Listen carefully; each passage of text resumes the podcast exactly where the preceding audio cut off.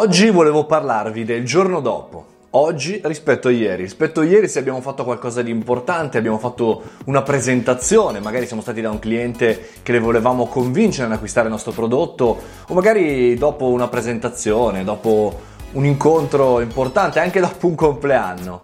Il giorno dopo è il momento migliore per analizzare quello che succede, però senza farci prendere dal panico, senza pensare a tutte quelle situazioni soggettive, quelle smorfie, quei cambiamenti d'umore, quelle nostre stesse paure che nel giorno della performance abbiamo avuto.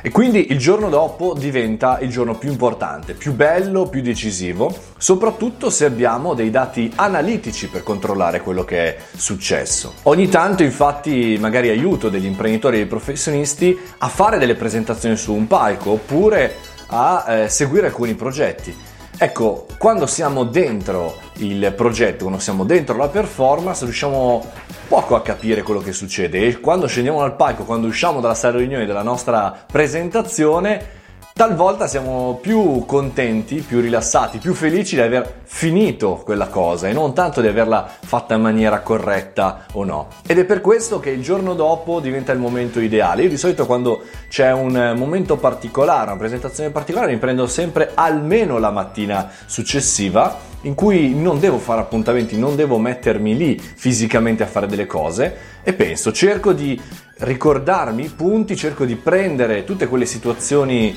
critiche, negative o da migliorare per poterle mettere su appunti e così creo una serie di giorni dopo infinita di tutto l'anno, di tutte le presentazioni, di tutte le situazioni che possono essere poi confrontate cercando di essere sempre più oggettivamente dalla parte giusta per poterli confrontare. Fatemi sapere i vostri giorni dopo e come li gestite, come li calcolate, come cercate di capire se è andata bene o male. Vado a vedere il mio giorno dopo.